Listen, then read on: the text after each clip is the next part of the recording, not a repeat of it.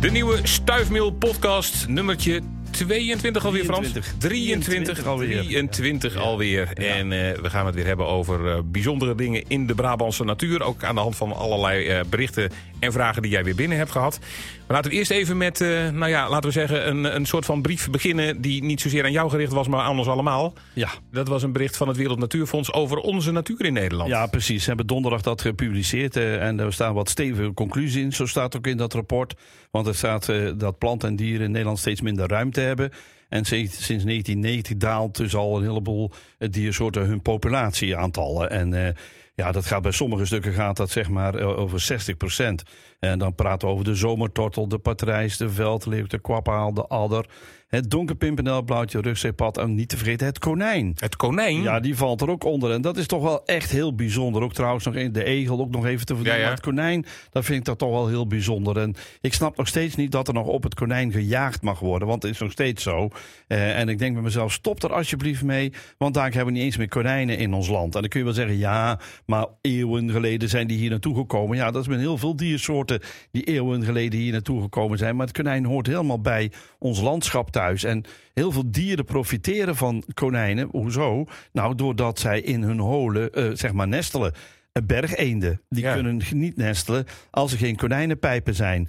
Uh, de tapuit, een hele bijzondere mooie vogel die graag in heidegebieden rondvliegt, heeft een konijnenpijp nodig om daar ook te nestelen. Dus doordat konijnen er niet zijn, gebeuren een heleboel dingen niet. En dan moet je ook eens denken, konijnen vreten. Doordat ze zich zorgen voor een mooi vraatbeeld, krijgen we weer andere soorten kans, de, de pioniers, uh, die anders geen kans krijgen om zich te ontwikkelen. Dat kunnen paddenstoeltjes zijn, dat kunnen plantjes zijn.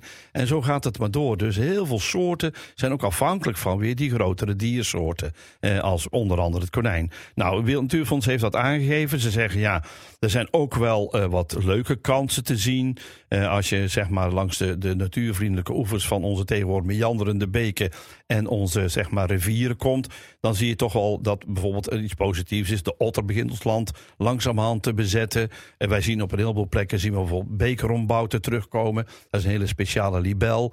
Dus er, er zijn wel wat dingen, maar er is wel aan gewerkt. En die, die rechtgetrokken beken, die zijn weer allemaal aan het slingeren door het landschap. Dat heet dan meanderen. Ja. Maar daardoor krijgen dieren weer kans. Dus kleine ingrepen, of grote ingrepen, hoe je het ook wilt noemen, die zorgen er wel voor dat de verrijking van de natuur ook weer zeg maar uh, opstart. Nou, ik denk bij mezelf van joh, wij moeten nog eens met z'n allen nog meer gaan nadenken. Hoe gaan we die biodiversiteit weer terughalen? En dat rapport van Wereld Natuurfonds vind ik fantastisch, want dat bevestigt wat andere rapporten ook al hebben, hebben gemeld. En je ziet dus dat zeg maar natuurherstelprojecten dat die wel degelijk nuttig zijn. En dat bijvoorbeeld natuurbruggen, om zomaar iets te noemen, ook wel degelijk nuttig zijn. Want mensen vergeten vaak dat zo'n natuurbrug is wel voor de grote be beesten een makkelijke oversteek van de ene naar het andere gebied. Hè. Ze, moeten, Mhm. ze moeten kunnen op een makkelijke manier een snelweg oversteken. Maar vergeet niet, vogels, vlinders en andere vliegende insecten maken er ook gebruik van. Hoe komt dat? Omdat er die, vooral die insecten, maar ook de vogels zijn daar slim in. Die steken ergens over, botsen tegen een wagen aan, zien dus dat het niet gehaalbaar is. Die gaan net zo lang zoeken tot ze een opening vinden uh, waar ze wel overheen kunnen. En dat is zo'n Zo'n natuurbrug. natuurbrug, ja. Eh, Snap je? En dat is bij insecten precies hetzelfde zo. Eh, op een gegeven moment overlijden er veel, maar dan ontdekken ze die natuurbrug en vliegen ze daar overheen en komen ze veilig aan de overkant. Ja. Dus het is niet alleen voor kruipende en lopende dieren is verstandig, maar natuurbruggen zijn ook heel erg ideaal voor zeg maar vliegende beesten.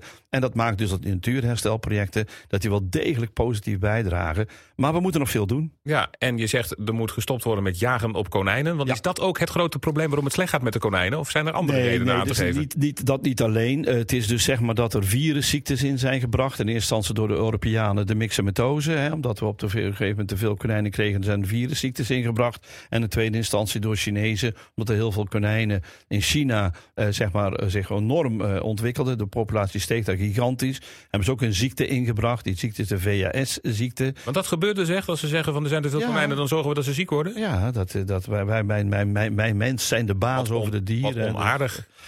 Ja, dat is, dat is echt inderdaad zo. Ik vind het ook vreselijk dat dat ook allemaal gebeurd wordt. Maar ik denk dat het nu tegenwoordig niet meer zo is. Want in het verleden is dat dus Oké, wel gebeurd. maar wat is nou de reden dat bijvoorbeeld in Nederland en ook in Brabant dus, want Ja. wij zijn niet vreemd van de rest van het land, Nee. waarom het niet goed gaat met de wilde konijnen? Om, omdat, omdat zeg maar de, de, de, de om- omgeving waarin ze kunnen overleven is te klein geworden.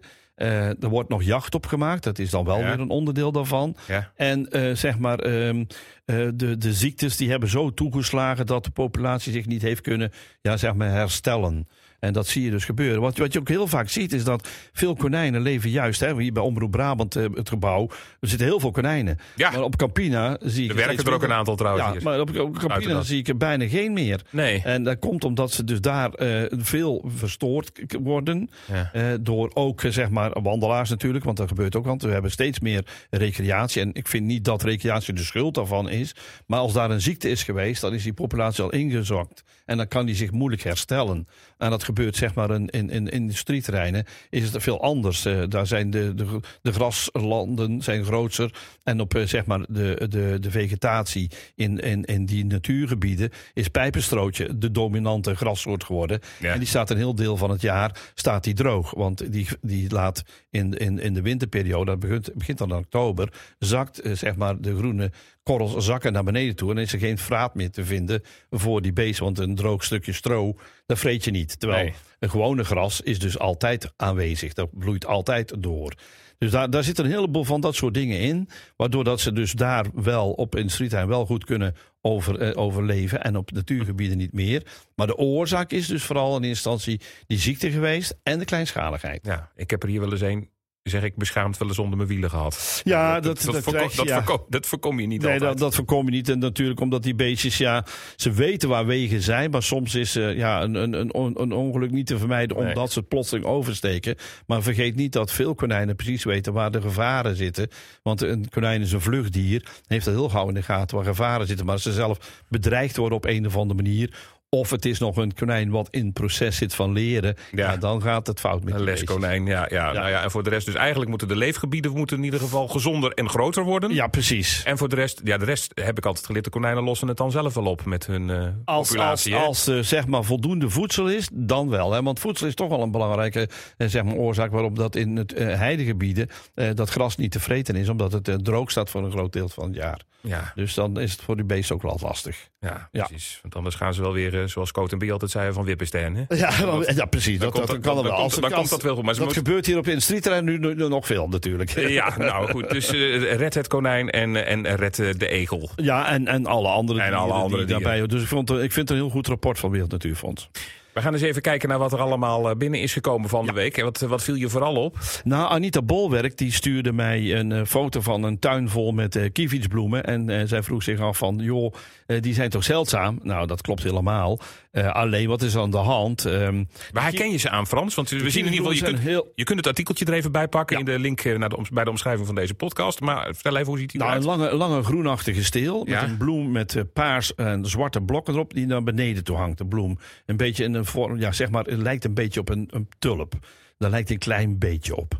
Maar dat is dus niet. Maar dat paarse en dat zwarte, dat is eh, vrij normaal. Dan heb je ook witte, eh, zeg maar, eh kievitsbloemen. Maar dat is echt puur een, een tuinplant. Hè. Die is dus gekweekt door, zeg maar, tuinders die die witte vorm erin gekweekt hebben. Ehm, ehm, en die plant is inderdaad wel degelijk zeldzaam. Het komt eigenlijk alleen maar voor in bepaalde delen in Overijssel.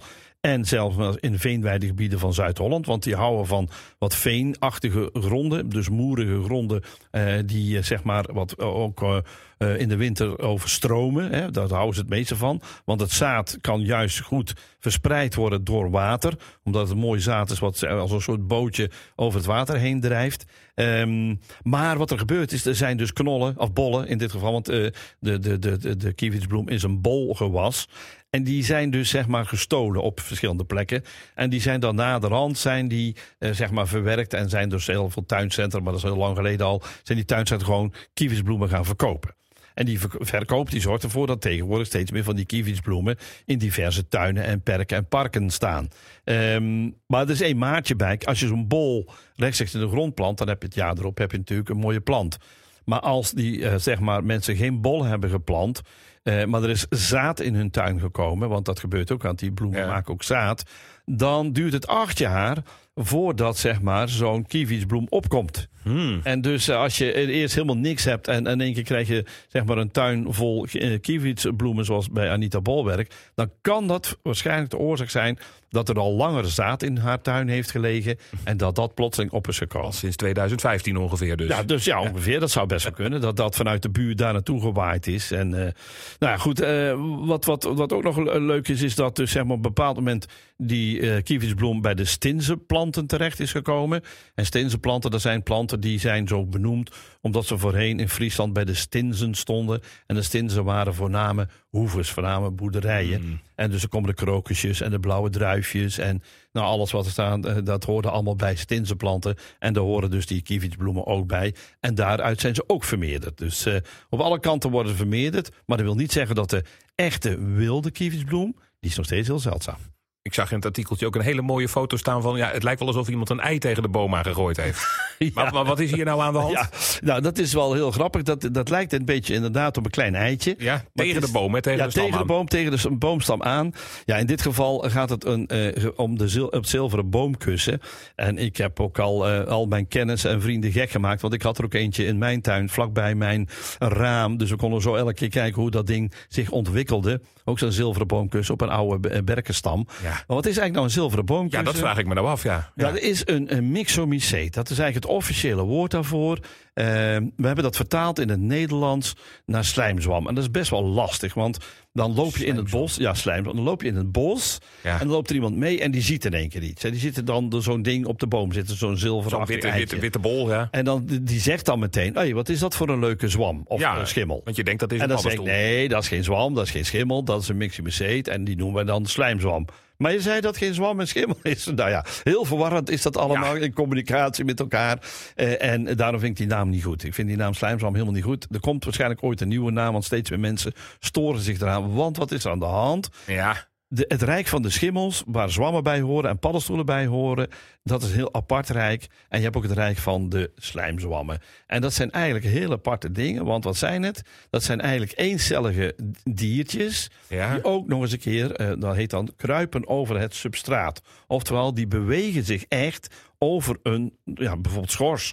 Of over uh, zeg maar een, dode boomstam of iets dergelijks. Dus die bewegen zich echt. En ik heb ook uh, voor de mensen, om dat eens te laten zien hoe dat nou werkt, heb ik twee timelapses op laten zetten. Er zijn dus uh, mensen die hebben een camera neergezet en die hebben ze gewoon constant aangezet. En zoveel tijd wordt er iets gemeten en er wordt dan vastgelegd. Zie je die dingen ook kruipen? Maar is dat van de heksenboter? Maar heksenboter, dat is een gelige, zeg maar, mixamicete. En deze zilveren boomkussen, die ziet er dus wit uit. En als er dan de zon erop straalt, dan, dan ziet hij echt helemaal zilver eruit. Maar dat zilver en dat witte, dat breekt op een gegeven moment open. En daarom heb ik een foto van mijn zilveren boomkussen. Ja. Heb ik ook op de website van Omroep Brabant gezet. Want dan is het al opengebroken. En daaronder zit een chocoladebruine massa. En die massa is dat die eencellige wezens... Die zijn omgezet in sporen. En die sporen verwaaien weer door de wereld heen. En landen dan ergens. En dan wordt daar ook weer een nieuw, ooit een nieuw zilveren boomkussen gemaakt. Juist, dus die, Dus het is echt heel bijzonder. dus die, die slijmzwam, die dus eigenlijk niet zo moet heten... dat zijn Ja. eigenlijk gewoon een heleboel kleine diertjes samen die je ja, dus ziet. Ja, ja echt, echt heel veel. Eh, het, is heel, het is heel iets aparts. Het, het, eh, ja, het- als je dus ook in de wetenschap gaat onderzoeken, dan heet ze officieel plasmodiale slijmzwammen. Nou, Dat hoef je niet te dus onthouden. nee, dat hoef je niet te onthouden. En mixomycete misschien wel, want dat vind ik toch wel een mooi Ja. woord daarvoor. Mixomycete, Ehm, ja. ja, en, en, en, en de diertjes worden dan ameuben genoemd, eh ameuben genoemd. En dat zijn eencellige diertjes. Maar ik hou het dan bij eencellige diertjes. Maar dan zeg ik ook van, ja, als je dat ziet hoe dat zich ontwikkelt, dat is zo fantastisch mooi. We kennen op dit moment 300 soorten in Nederland. Over de wereld zijn nu op dit moment duizend soorten bekend. En we ontdekken er steeds meer. Dus dat is heel grappig. En ze hebben ook van, van die fantastische namen. Een van de mooiste. Eh, we hebben dus dan heksenboter. Hè? Dat, Ja. dat is gegeven omdat als je dat ding ziet liggen, dan is dat van die ouderwetse roomboter. Die helemaal gelig is. Hè? Hmm. Weet je of je die nog kent? Maar de boeren hadden vroeger van die echte roomboter. Die was nou, bijna zeg maar, zo geel als het achtergrond van de B van Omroep Brabant. Zo, Zo geel. geel, ja, Ja. precies. Nou, en, en, en, en dat noemen ze dan dus, zeg maar, eh, ja, dat is dan vreemd, want dat ligt daar plotseling daar. Hè, mensen hebben het eventjes niet gezien. En in één keer ligt dat spul daar. Ja, dat kan, dat kan niet door God gebeurd zijn, want die doet alleen maar lieve dingetjes, lieve heersbeestjes.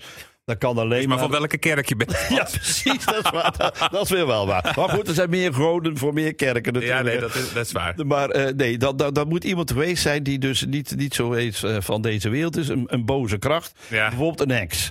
En dat zal wel boter zijn voor de heks om op haar brood te smeren. Zodat ze naar de rand zeg maar, kan vliegen door de lucht. Nou ja, dat verhaal. Dat soort uh, Maar dus die, die, die, die, die heksenboter is er eentje van. Zilveren boomkussen is er nog eentje van. Uh, daar zijn er dus 300 in Nederland. Dekken er nog meer. En de mooiste naam, wat ik net al zei, of tenminste wat ik wilde gaan zeggen, is het, een, een, een, een, een mixomycete heet het glanzend druivenpitje. Het glanzend nou. Is dat niet nou, mooi? Is dat, niet mooi? Zo'n mooie naam. Nou, die neemt gewoon de plek van het konijn in en zo is alles weer recht te praten. Zeg, als je het toch over misleidende namen hebt, want je hebt het nou dus over die zwam die geen zwam is. Ja. Uh, we gaan het nu hebben over een mol die geen mol is. Ja, precies. We gaan het hebben over een mol die geen mol is. Dat, en ik vind het een van de mooiste insecten die er is. En niet mooi vanwege uh, zijn, zijn, zijn schoonheid, zal ik maar zeggen. Maar mooi vanwege zijn gedrag en vanwege uh, de activiteiten die hij ontplooit. Het is de veenmol. Veenmol. En de, de dochter van Dirk-Jan Ravensberg had dat uh, beestje gezien. Nou, dat is heel zeldzaam. Want die dieren komen eigenlijk niet buiten. De, tenminste, die blijven onder de grond. En dan zie je ze bijna nooit op de oppervlakte. Soms, omdat er concurrentieslag is, moet zo'n beestje, hè, dan verliest hij dan verdwijnt hij. En dan gaat hij via de uh, vlucht gaat hij weg, want ze kunnen vliegen. Alleen, het is een hele onhandige vlucht. Het lijkt me net elke keer of dat ding neerstort als hij, als hij opstijgt. Oh, ja. Dus er zijn hele rare vliegers. Maar wat ze vooral hebben als je naar ze kijkt, is die enorme mooie, eh, zeg maar, klauwen. Dan hebben ze stevige poten hebben ze. En aan die poten zitten, voorpoten, zitten dus klauwen. En daarom heeft hij de naam aan te danken, mol omdat die klauwen zien eruit als de klauwen van een mol. Juist, maar hij gaat ook de grond in. Denk en hij doet hetzelfde als de mol. Ja. Hij, hij, graaft dus gangenstelsels in. En gaat op zoek naar allerlei soorten ja, zeg maar insecten die ondergronds leven. Eh, eh, dat zijn alle emelten of eh, al dat soort spul wat onder de grond leeft. Wat later ook weer boven de grond komt. Hè, want je hebt ook die eh, soorten, hè, keverachtige soorten die ook ondergronds leven. Nou, daar is hij dol op. Eh, en zij ook, die eten, dat, eh, die eten dat dan op. En graven dan ook in inderdaad gangenstelsels, net als de mol. Eh, waarom nou veen ervoor? Omdat ze voorheen vooral in veenachtige gebieden voorkwamen. En vandaar dat ze de naam veenmol gaven. Uh, het is een diertje wat uh, schadelijk en nuttig is. Want hij eet dus heel veel schadelijke insecten op. Onder andere de emelten. Want de emelten, dat zijn dus dieren die eten graswortels op. Dus dan heb je een gezon. En dan zie je allerlei bruine plekken. Nou, daar hebben emelten weer voor gezorgd. En emelten zijn dus de larven van langpootmuggen. Nou, dat, die veenmollen die vinden die lekker, dus die eten die op. Ze eten ook regenwormen op. Dat doen ze dus ook. Hè. Dat, dat is iets minder, want dat zijn toch belangrijke en nuttige dieren voor het omzetten van de aarde onder je, hè, onder je planten. En wat ze ook doen, ja, als er dan niks te eten is, dan, dan eten ze um, zeg maar ook wortels van planten op. Dus dan is het het tegenstelde. Daarom, heb je, uh, daarom zijn ze schadelijk en nuttig. En wat ze ook hebben, als ze helemaal niks te eten hebben, dan eten ze zichzelf op. Dus oh, ze doen aan cannibalisme. Ja, niet zichzelf, maar, maar elkaar, ja, ja. soorten. Ja, ja, en ze doen een cannibalisme. Dus uh, dat is echt ongelooflijk dat ze dan uh, toch proberen uh, de soort in stand te houden door dan te zorgen dat er toch altijd voedsel is. Juist. Ja, je moet dan maar bedenken. Hè? Ongelooflijk hoe die natuur in elkaar zit. Ja, prachtig toch. Hè? Ja, maar zijn er ook dieren die zichzelf kunnen opeten? Of? Nee, die nee. Zijn, nee, niet. Er zijn wel planten die zichzelf bevruchten. Die zijn er wel als je naar de orchideeënfamilie kijkt, dat is bijenorchis, die, uh, die bevrucht zichzelf. Die heeft ook geen insect meer nodig. En je ziet steeds meer uh, zeg maar plantensoorten die ongeslachtelijk vooruit kunnen komen. Dus die niet meer via een bestuiving werken. Denk maar eens aan de paardenbloem. Er zijn al heel veel soorten paardenbloemen. En mensen weten dan ondertussen, als je een paardenbloem in je gezond hebt en je maait hem af, ja, dan kun je dat wel doen. Maar dan komt hij toch weer terug. Ja. Maar dat stengel wordt steeds kleiner. Tot je een hele ah. platte paardenbloem hebt, ja, dan gaat de maaimachine overheen. En dan maait hij hem niet meer, want dan blijft hij als bloem bestaan. Ik denk, laat gewoon staan die paardenbloem, want het zijn hele nuttige planten. Uh, voor, hè, er zit heel veel nectar in, er zit heel veel stuifmeel in. En wat nog ook is, hij is nog te gebruiken als de mens, want je kunt hem in de, in de sla stoppen. Het is een hele heerlijke plant, een beetje bitter, maar dat past wel als je mooie salade maakt, om ook een wat speciale smaak aan te, te zetten. dus het zijn toch hele leuke dingen. Nou, misschien dat we ook nog eens een keer een kooktip aan. Uh, oh, dat kunnen we best wel een keer doen. Er zijn ja, heel veel leuke voorbeelden van. Ja, daar kunnen we eens over nadenken. Van uh, alles wat Frans nu besproken heeft, zie je plaatjes in het artikeltje waarvan de link in de omschrijving van deze podcast staat. Dit was nummertje 23. 23. Dus ja. volgende week nummer 24. Absoluut. Frans, met Pasen. Met Pasen. Tot volgende week, Frans. Tot volgende week.